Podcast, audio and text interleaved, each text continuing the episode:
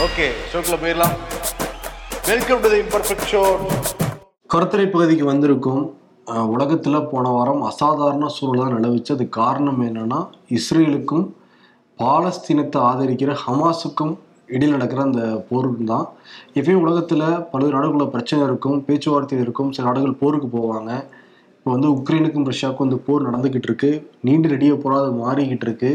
ஆனால் அதில் அமைதி திரும்பணும்னு சொல்கிற பல்வேறு நாடுகளும் இந்த போருக்கு வந்து அமைதி திரும்பணும்னு சொன்னா கூட வாய் வார்த்தையில் இருந்தா கூட ஒரு நாட்டோட நிலைப்பாட்டு எடுத்து ஃபன் பண்றதுன்னு ஆரம்பிச்சிருக்காங்க. இது இப்போதைக்கு முடியுமா அப்படிங்கிறது தெரியாம தான் போய்கிட்டு இருக்கு. இஸ்ரேலுக்கும் அந்த ஹமாஸ்க்கும் இடையே நடக்கிற அந்த போர். அதை விட நிறைய நேரில் நமக்கு கேள்வி எழுப்பியிருந்தாங்க. எங்கிருந்து இந்த பிரச்சனை ஆரம்பிச்சது இதோடைய வேர் எங்க இதோட விதை எங்க அப்படின்னு. ஆமா ஆஸ்திரேலியால இருந்து ஐஸ்வர்யா கேட்டிருந்தாங்க ரெஜினால்டு அவர் அம்பத்தூர்ல இருந்து கேட்டிருந்தாரு முகில்வண்ணன் நாகராஜன் சொல்லிட்டு நிறைய பேர் வந்து இந்த இஸ்ரேல் பாலஸ்தீன வரலாறை பத்தி சொல்லுங்க அப்படின்னு கேட்டிருந்தாங்க. ஆமா இது வந்து இம்பர்ஃபெக்ட் ஷோவில் டக்குன்னு கடந்து போக முடியாது. அவ்வளோ ஒரு டெப்த்தான ஒரு ஸ்டோரி இதுக்கு பின்னாடி இருக்கு. அதனால நம்ம கொஞ்சம் டைம் எடுத்து தான் பேச வேண்டியதாக இருக்கும். ஃபர்ஸ்ட் வேர்ல்டு வார் நம்ம வந்து பார்க்கணும். ஆயிரத்தி தொள்ளாயிரத்தி பதினாலிருந்து ஆயிரத்தி தொள்ளாயிரத்தி பதினெட்டு வரைக்கும் வந்து நடந்தது. நான்கு ஆண்டுகள் நடந்த அந்த போரில் எண்பத்தஞ்சு லட்சம் ராணுவ வீரர்கள் இறந்து போனாங்க. எழுபது லட்சம் மக்கள் வந்து இறந்து போனாங்க. பிரிட்டன் ஒரு பக்கம் யுஎஸ் ஒரு பக்கம் நின்று இன்னொரு பக்கம் வந்து ஜெர்மனி துருக்கியெல்லாம் நின்று போரிட்டாங்க. கடைசியில் வந்து பிரிட்டன் யூஎஸ்ஏக்கு தான் வந்து வாய்ப்பு கிடைச்சது எல்லாருக்குமே தெரியும். இங்கே தான் ஆக்சுவலி இந்த இப்போ நடக்கிற பிரச்சனைக்கான விதை வந்து போடப்பட்டிருக்கு. காரணம் என்னன்னா பிரிட்டன் தான் முன்னெடுத்து அந்த போரை வந்து நடத்திக்கிட்டு இருந்தாங்க. அப்போ பிரிட்டனுக்கு வந்து நிறையா வந்து பணம் வந்து தேவைப்பட்டது. அந்த சமயத்தில் உலக நாடுகளில் நிறையா பணம் வச்சிருந்த கம்யூனிட்டி என்ன கம்யூனிட்டினா யூதர் கம்யூனிட்டி தான். அவங்க வந்து நிறையா வந்து செல்வந்தர்களாக இருந்தாங்க. நிறைய பேர் கந்து வட்டி கொட்டிக்கிட்டு இருந்தாங்க. நிறைய பேர் நிதித்துறையில் வந்து இருந்தாங்க. அதனால் அவங்களுடைய ஆதரவு அவங்களுக்கு வந்துருச்சுன்னா ஈஸியாக அந்த போரில் வென்றலாம்னு சொல்லிட்டு அப்போ இருந்த ஆயிரத்தி தொள்ளாயிரத்தி பதினாலாம் ஆண்டு பிரிட்டனுடைய பிரதமராக இருந்த அஸ்குயத் வந்து பாலஸ்தீனம் அப்புறம் அந்த ஓட்டாமேன் எம்பையர் பகுதிகளை கைப்பற்ற என்னென்ன மாதிரி திட்டங்கள் நம்ம வந்து செயல்படுத்த போறோம் அப்படின்னு சொல்லிட்டு ஒரு ஆய ஆறாயிரம் ஒரு குழு வந்து அமைச்சிருந்தாரு. அந்த குழுவோட அறிக்கை ஆயிரத்தி தொள்ளாயிரத்தி பதினாறாம் ஆண்டு சமர்ப்பி சமர்ப்பிக்கப்பட்டது. அப்போ பிரிட்டனுடைய பிரதமராக யார் இருந்தாங்கன்னா டேவிட் லாயிட் ஜார்ஜ் இவர் தான் வந்து இருந்தாரு. என்ன வந்து சொல்லியிருந்தாங்கன்னா நம்ம பாலஸ்தீன பகுதிகளை உடைக்கலாம். உடைச்சோம்னா வந்து அந்த போர் வந்து கிட்டத்தட்ட அதை நம்ம கைக்குள்ள வந்துடும் இன்னொன்று வந்து யூதர்களுக்கு தனி நாடு அறிவிக்கலாம். அப்போ வந்து யூதர்களுடைய ஆதரவு நமக்கு கிடைக்கும் அப்படின்னு சொல்லிட்டு இந்த குழு வந்து அறி அறிக்கை வந்து கொடுத்துருந்தாங்க லாயிட் ஜார்ஜ் கிட்ட. அப்போ அந்த ஓட்டாமேன் எம்பரரை துண்டாக்குறது தான் எங்களுடைய முதற்கட்ட பிளானாகவே வந்து இருந்திருக்கு. ஆயிரத்தி தொள்ளாயிரத்தி பதினேழாம் ஆண்டுலேயே அந்த காசா ஜெருசலம் வரைக்கும் ஒரு ஆறு மாதங்களாக ஒரு நீண்ட போர் வந்து நடந்திருக்கு. பெரிய இழுபறி தான் அந்த சமயத்தில் வந்து நடந்திருக்கு. ஆயிரத்தி தொள்ளாயிரத்தி பதினேழாம் ஆண்டு அக்டோபர் முப்பத்தி ஒன்றாம் தேதி பிரிட்டன் அமைச்சரவையில் யூதர்களுக்கு தனி நாடு அப்படின்னு சொல்லிட்டு ஒரு அறிக்கை வந்து வெளியிடுறாங்க. விவிலியத்தில் உள்ளது போல் யூதர்களுக்கு தனி நாடுன்னு சொல்லிட்டு தீர்மானம் நிறைவேற்றுறாங்க பிரிட்டன் அமைச்சரவையில. அதுக்கப்புறம் ஆயிரத்தி தொள்ளாயிரத்தி பதினேழாம் ஆண்டு பிரிட்டன் வெளியுறவுத்துறை அமைச்சர் அறுபத்தேழு வார்த்தைகள்ல ஒரு கடிதம் எழுதுறாரு.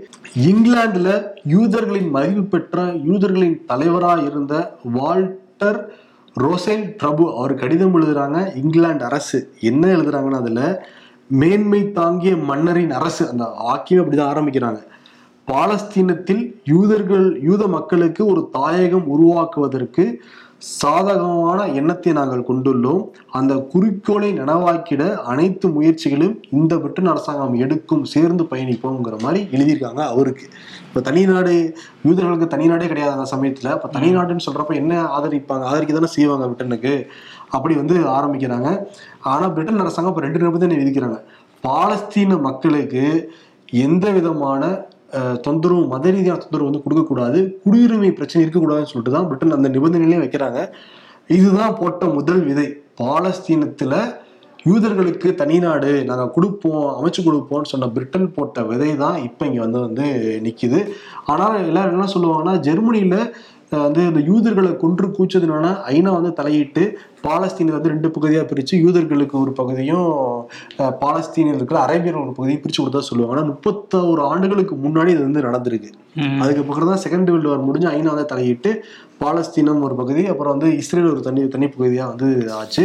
இதுல என்னன்னா ஆயிரத்தி தொள்ளாயிரத்தி நாற்பத்தி எட்டு மே பதினேழாம் தேதி பிரிட்டன்ல இருந்து சாரி பாலஸ்தீனத்திலிருந்து பிரிட்டன் அரசாங்கம் அதிகாரப்பூர்வமாக வெளியேறாங்க எப்படி ஆயிரத்தி தொள்ளாயிரத்தி நாற்பத்தி ஏழாம் ஆண்டு ஆகஸ்ட் பதினஞ்சாம் தேதி அதிகாரப்பூர்வமா இந்தியாவில இருந்து பிரிட்டன் வந்து இங்கிலாந்துக்காரங்க வந்து கிளம்பி போனாங்க ரெட்டை விட்டு கப்பலேறி கிளம்பி போனாங்க. அதே மாதிரி அங்க பாலஸ்தீனத்துல இருந்து பிரிட்டன் அரசாங்கம் வந்து வெளியேறுது.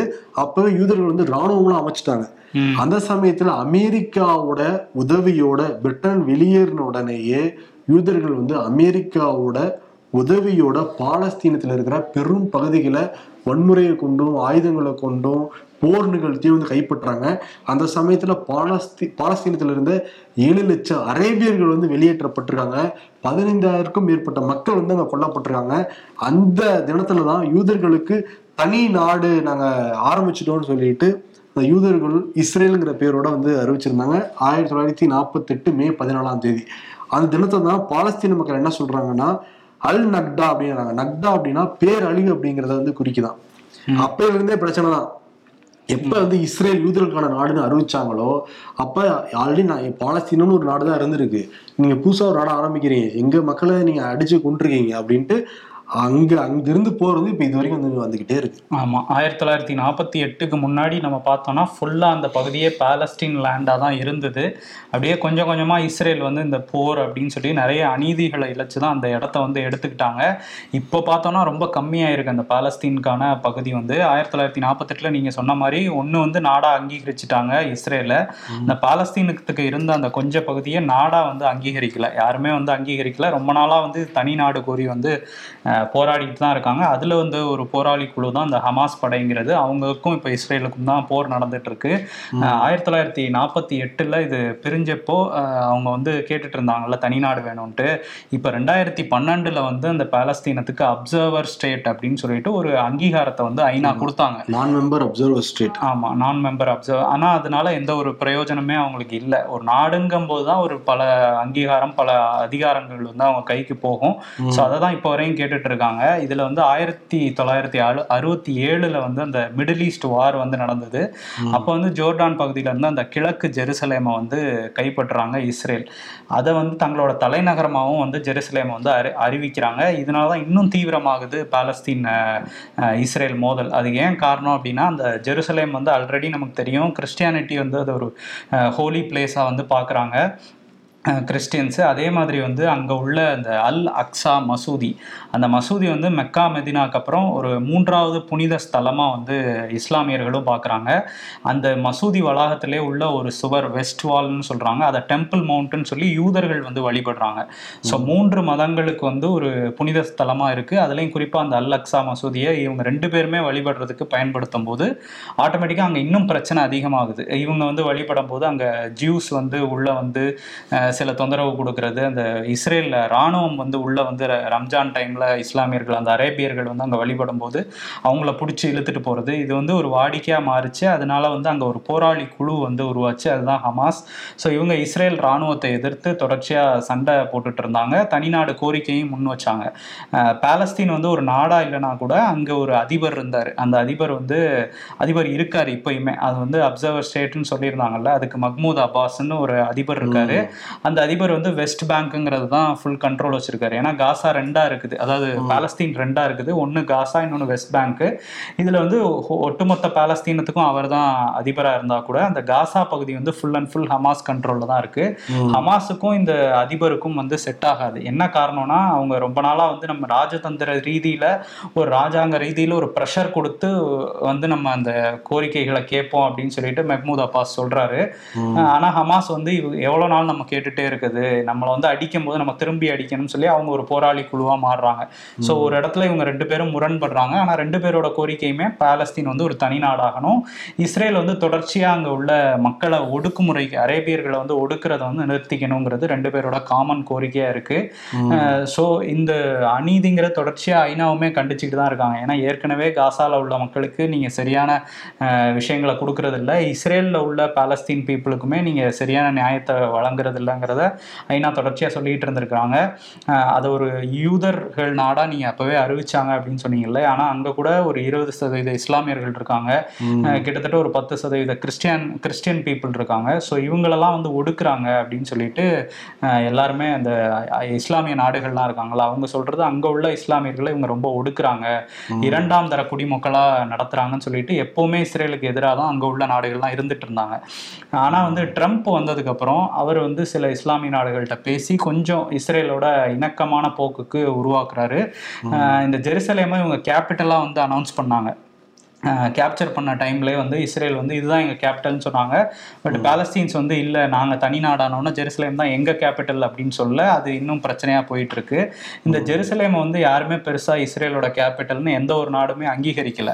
ட்ரம்ப் வந்ததுக்கு அப்புறம் தான் வந்து இஸ்ரேல் தான் ஜெருசலேம் தான் இஸ்ரேலோட கேபிட்டல்னு சொல்லி அவர் ஒரு அங்கீகாரம் கொடுக்குறாரு. அது ரெண்டாயிரத்தி பதினேழுல இதை கொடுக்குறாரு. அதுக்கப்புறம் வந்து இன்னும் வலுவடையுது பாலஸ்தீன் இஸ்ரேல் பிரச்சனை. அதுக்கப்புறம் தான் இந்த பிரச்சனைகள்லாம் தொடர்ச்சியாக இருந்து இன்னைக்கு வந்து அது ஒரு போர் ரேஞ்சுக்கு போய் நின்றுருக்கு. நம்ம அது என்னன்னா பாலஸ்தீனத்தில் வசிக்கிற நிறையா பேர் வந்து அரேபியர்கள் தான். ஆனால் வந்து இஸ்லாமிய நாடுகள் யாருமே பெரிய அளவில் பாலஸ்தீன மக்களுக்கு ஆதரவு கொடுக்கலங்கிற ஒரு குரலுமே இருக்குது. காரணம் வந்து அமெரிக்கா தான். இஸ்ரேலுக்கு ஏதாவது ஒன்றுனா அமெரிக்கா டக்குன்னு வந்துருவாங்க. ஏன்னா ஒரு அடியாள் மாதிரி தான் வந்து இஸ்ரேல் வந்து பயன்படுத்துது அமெரிக்கா. இப்போ உலகத்தில் இருக்கிற பல்வேறு நாடுகளுக்குமே வந்து சக்தி வாய்ந்த அந்த மென்பொருள்லாம் தயாரிச்சு கொடுக்குறது இஸ்ரேல் தான். நம்ம கூட இப்போ வந்து பார்த்தோம்ல இந்திய நாடாளுமன்றமே ஸ்தம்பிச்சது பெகாசஸ். அப்படிங்கிற ஒரு அந்த கருவி மூலமாக. ஆனா அப்படி இருக்க ஒரு நாடு வந்து எப்படி வந்து ஒரு உளவுத்துறையில ஃபெயிலியர் ஆகும்னு ஒரு கேள்வியும் பல நாடுகளும் வந்து எழுப்புறாங்க. அன்னைக்கு நம்ம ஷோல வந்து சொல்லியிருந்தோம். இது வந்து காத்துட்டு இருந்தாங்க இஸ்ரேலு. எல்லாம் ஓகே நம்ம அடிக்கிட்டோம். அடிச்ச உடனே உலக நாடுகளுக்கு சொல்லிட்டு அவங்க தான் முதல்ல அடிச்சாங்க நம்ம திருப்பி அடிக்கணும்னு சொல்லிட்டு தான் அடிச்சுக்கிட்டு இருக்காங்க. அவங்களோட பாலஸ்தீனத்தில் இவ்வளவு மக்கள் வந்து கொன்று குவிக்கப்பட்டப்ப கூட ஐக்கிய அரபு அமீரகம் ஏமன் அஹ், ஏமன் போன்ற எல்லா நாடுகளுமே பெரிய லெவல்ல பாலஸ்தீனத்துக்கு ஆதரவு கொடுக்கல அப்படின்னு சொல்றாங்க. காரணம் என்னன்னா அமெரிக்காவுடைய பயம் அப்படின்னு தான் குறிப்பிடுறாங்க. ஈரான் மட்டும்தான் இப்போ வந்து பேக்கப் பண்ணிட்டு இருக்காங்க ஹமாஸை. பட் ஆனா இன்னும் ப்ரெஷர் நேரடியா அவங்க பண்ணல. ஈரானுமே வந்து ஒரு மறைமுகமாக தான் பண்றாங்க. எல்லா நாடுகளையுமே வந்து தெரியுது. ஒரு பேக்கப் சப்போர்ட் கொடுத்துட்டு இருக்காங்க. இன்கேஸ் இன்னும் இந்த போர் வந்து அதிகமாயிடுச்சுன்னா ஈரான் வாபஸ் ஆக வேண்டிய சூழல் ஏற்படலாம். ஏன்னா அமெரிக்காவில் என்ட்ரு ஆகி நீ எதுக்கு சப்போர்ட் பண்ணிட்டு இருக்கேன்னு சொன்னாங்கன்னா ஈரான் வந்து பின்வாங்கப்படும். அவ ஹமாஸ் வந்து தனித்து விடப்படும். அப்போ இந்த போர் முடிவுக்கு வரலாம் அப்படின்னு வந்து சொல்றாங்க. சொல்றாங்க. ஆனா வந்து அமெரிக்கா வந்து இதுல ஒரு பெரிய ப்ளே பண்ணிட்டு இருக்காங்க. எந்த நாட்டுல போர் நடந்தாலும் அங்க போய் நின்று அதை பெருசாக்குறது தான் அமெரிக்காவோட வேலையா இருக்குது. இங்கேயும் அதை தான் பண்ணிட்டு இருக்காங்க. ஆனா சீக்கிரம் அந்த போர் வந்து முடியணும். ஆமா ஏன்னா நேட்டோவில் இப்போ இதுக்கு காரணம் இருக்கு. இப்போ உக்ரைனுக்கும் ரஷ்யாவுக்கும் வாரங்கன்னா நேட்டோ அமைப்புல சேர போறேன்.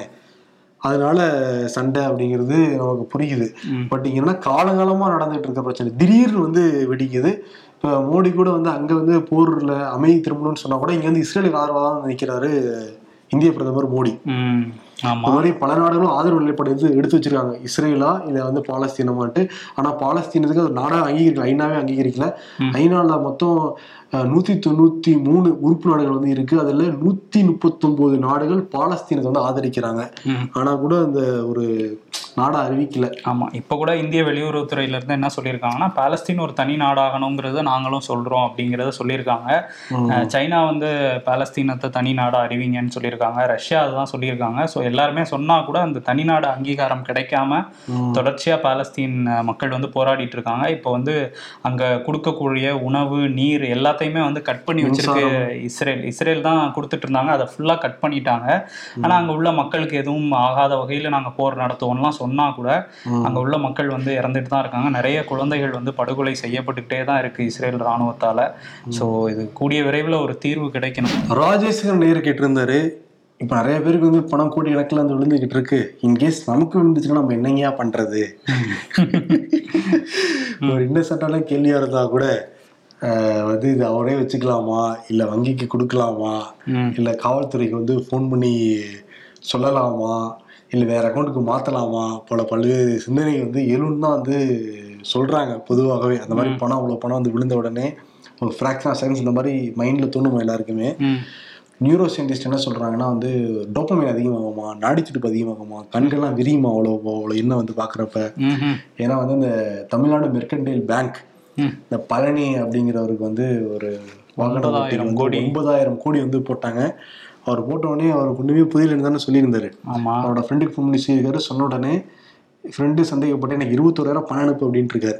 அது என்ன கரெக்டா இருபத்தோராயிரம் ரூபா சொல்லி கொடுக்க வேண்டிய பாக்கியா இருக்கலாம். ஓகே போட்ட உடனே ஆமாப்பா அவர் ஒன்பது பக்கத்துல சைபர் எண்ணிக்கிட்டே இருக்காராம். போய்கிட்டே இருக்காங்க பாட்டுக்கு.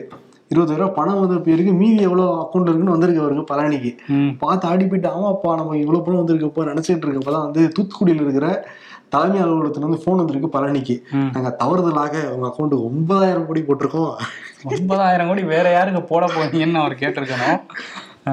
அதனால நீங்கள் உடனே சென்னையில் இருக்கிற தமிழ்நாடு மெர்கன்டைல் பேங்க்கு நீங்கள் போங்கன்னு அறிவுறுத்திருக்காங்க அப்புறம் இருபத்தோரூவா பணமும் வேணாம் உங்களுக்கு நாங்கள் வாகன கடன்லாம் நாங்கள் கொடுக்குறோம். தயவு செஞ்சு வந்து நீங்கள் அந்த பணத்தோட இது பண்ணிடாதீங்கன்னு சொல்லிட்டு உடனடியாக அந்த பணத்தையும் மீட்டு எடுத்திருக்கு தமிழ்நாடு மெர்கன்டைல் பேங்க் அதுக்கப்புறம் அதுக்கு பிறகு ரெண்டு பேருக்கு. போட்டிருந்தாங்க. கொட்டக் மஹிந்திரா வந்து சென்னையில ஒருத்தருக்கு திருச்சியில ஒருத்தருக்கு வச்சுக்கோங்கன்னு சொல்லிட்டு எழுநூத்தம்பது கோடி கிட்ட போட்டிருந்தாங்க ஒருத்தருக்கு ஐநூறு கோடி இன்னொருத்தருக்கு எழுநூத்தம்பது எண்ணூறு சம்பந்தம் கோடி வந்து போட்டிருந்தாங்க. ஆக்சுவலி இது நிதி சம்பந்தமாக நிறைய ஆலோசகர்களாக இருப்பாங்கள்ட்ட. ம். அவங்க கேட்குறப்ப வந்து என்ன சொல்றாங்கன்னா இந்த மாதிரி நீங்க பண்ணீங்கன்னா மாட்டிப்பீங்க. என்னன்னா. நம்மளே வச்சிருக்கிறதோ இல்லை அக்கௌண்ட்ல வந்து மாத்திக்கிறதோ இல்லை பேங்க்ல சொல்லாமல் இருக்கிறதோ இது எது பண்ணாலும் வந்து மாட்டிப்போம். நம்ம கேட்கலாம் நம்ம அக்கௌண்ட்ல போடப்பட்ட பணம் தான் நம்ம செலவு பண்றதுல என்ன இருக்கு ஆயிட போகுது அப்படின்னு சொல்லிட்டு நான் எங்கேயும் எடுக்கல எனக்கு வந்தா மட்டும் நான் செலவு பண்றேன் அப்படின்னு சொன்னா கூட எல்லாம் வந்து ஏத்துக்க மாட்டாங்க. நம்ம திருடன உடனே வச்சு நம்ம தே நமக்கு சம்மந்தமில்லாத பணம் வந்தா கூட வச்சிருந்தா கூட தவறு தான் அப்படின்னா வந்து சட்டத்திலேயே இது இருக்கான். இந்த மாதிரி பணம் வந்துச்சுன்னா முதல்ல நம்ம வங்கிக்கிட்ட வந்து சொல்லிடணுமா இந்த மாதிரி எனக்கு பணம் வந்திருக்கு அப்படின்னு. வங்கிக்கிட்ட சொல்ல முடியும்? அதோடைய பிரான்ச் பக்கத்துல இருந்து அங்கே போய் வந்து சொல்லிடலாம் அங்கே சொல்லிட்டு எழுத்துப்பூர்வமாகவும் எழுதி கொடுத்துடணுமா அவங்க கிட்ட ஓகே. கூடுதல் ஏதாவது நமக்கு டவுட் இருந்துச்சுன்னா உடனே காவல்துறையிலையும் புகார் கொடுத்துடணும் அப்படின்னு வந்து சொல்றாங்க. கூடுதல் வந்து பாதுகாப்புக்கு. வங்கியிலையும் நாங்கள் எழுதி கொடுத்தோம்ல லெட்டரு அதுக்கான ரெசிப்ட் வாங்கிக்கணுங்கிறாங்க. போலீஸ்ல இருந்து வாங்கிக்கணும் அப்படின்னு வந்து சொல்றாங்க. இதெல்லாம் கூடுதல் பாதுகாப்பு தான் சொல்றாங்க. இதெல்லாம் தாண்டி மந்த்லி ஒன்ஸ் நம்மளுடைய ரெக்கார்டை வந்து எடுத்து செக் பண்ணிக்கணும். நம்ம பேங்க் அக்கௌண்ட்ஸ் எல்லாமே சரியா தான் இருக்கா? நம்ம ஏடிஎம்ல இவ்வளோ பணம் தான் எடுத்தோமா? வேற ஏதாவது பணம் வந்து போயிருக்கா? டிரான்சாக்ஷன் பண்றப்ப வேற ஏதாவது எக்ஸ்ட்ரா பிடிச்சிருக்காங்களா பேங்க்கு இது எல்லாத்தையும் மாசம் மாசம் நீங்க வந்து செக் பண்ணிக்கிறது ரொம்ப நல்லது அப்படின்னு வந்து சொல்றாங்க. அதனால கூடுதலாக பணம் வந்திருக்கு அப்படின்னா உடனடியாக வங்கிகள் அணுகிறதா நல்லது அப்படின்னு வந்து சொல்றாங்க. ஆமா. ஆமா ஏன்னா நிறைய தொடர்ச்சியா நடக்குதுப்பா. ரெண்டாயிரத்தி இருபத்தி ரெண்டுல ஹெச்டிஎஃப்சி பேங்க்ல. ஒரு பதிமூணு கோடி ஒரு நூறு வாடிக்கையாளர் வாடிக்கையாளர்களை பிரிச்சு வந்து அனுப்பிச்சு விட்டுருக்காங்க. வச்சுக்கோங்க அப்படின்ட்டு. அப்புறம் வந்து ஆர்பிஐ தலையிட்டு அடுத்து நீங்க புதுசா கொடுக்க போற கிரெடிட் கார்டு எல்லாத்தையும் நீங்க மாத்தணும்னு சொல்லி அதுக்கு பிறகு எல்லாத்தையும் மாத்திட்டு இருந்தாங்க. ஹெச்டிஎஃப்சி பேங்க் ஹெச்டிஎஃப்சி பேங்க் ஒரு டைம் செக் பண்ணிடுறேன். ஹெச்டிஎஃப்சி பேங்க் தான். டி நகர் பேங்க் ஏன்னா நிறைய பேங்க்ல இருந்து வருது இல்ல எங்க பேங்க் இல்லைன்னு வந்துட்டாங்கன்னா என்ன பண்றது? நமக்கு இருந்து போயிட்டு தான் இருக்கு. வர மாட்டேங்குது. ஏதாவது ஒரு சார்ஜ்னு சொல்லி புடிங்கிடுறாங்க. அதுல ஒருத்தர் புகார் கொடுத்த உடனேயே அன்னைக்கே எண்பது சதவீதம் வந்து அந்த டிரான்சாக்ஷன்லாம் சரி செய்யப்பட்டிருக்கு ஹெச்டிஎஃப்சி பேங்க்ல ஆனா என்னன்னா வங்கிகள் ஏதாவது தவறு பண்ணாங்கன்னா அது வந்து உடனடியா சரி செய்யப்படுது. இன்கேஸ் நம்ம வந்து யாராவது அக்கௌண்ட்ல தெரியாதனமா பணம் வந்துச்சுன்னா அதுக்கு வந்து மாச கணக்கில் அலைய வேண்டியது இருக்கு. ஆமா. ஆமா. இந்த கணினி மயமாக்கத்துல ஆக்கத்துல இருந்து டிஜிட்டல் டிரான்சாக்ஷன் அதிகமானதுனால இதெல்லாம் அடிக்கடி நடந்துகிட்டு தான் இருக்கும் அப்படின்னு சொல்றாங்க. நம்ம ரொம்ப கவனமா இருந்துக்கணும். அடுத்த கேள்வியும் இந்த பேங்க் சம்பந்தமா தான் ராம் சங்கர் அப்படிங்கிற ஒரு நேயர் கேட்டிருக்காரு. அது ஏன்னா போன வாரம் அதுவுமே ஒரு நியூஸா தானே இருந்தது.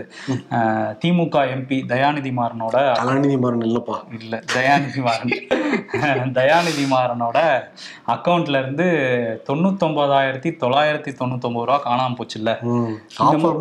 எவனோ ஒருத்தன். ஆமா அது வந்து ஓடிபி இல்லாம எப்படி எடுத்தாங்க? ஏன்னா அவர் புகார்லயே அதான் சொல்லியிருந்தார். ஓடிபி கூட என்கிட்ட யாரும் கேட்கல. முன்னாடி ஓடிபிலாம் சொல்லி கேட்டுட்டு இருந்தாங்க இப்ப அது கூட இல்லையே. எப்படி எடுத்தாங்கங்கிற மாதிரி புகார் கொடுத்திருந்தாரு. டெக்னாலஜி ஆமா. அதுதான் அவர் வந்து கேட்டிருக்காரு. ஓடிபி இல்லாம கூட நம்ம பணத்தை எடுக்க முடியுமா அப்படின்னு கேட்டிருக்காரு.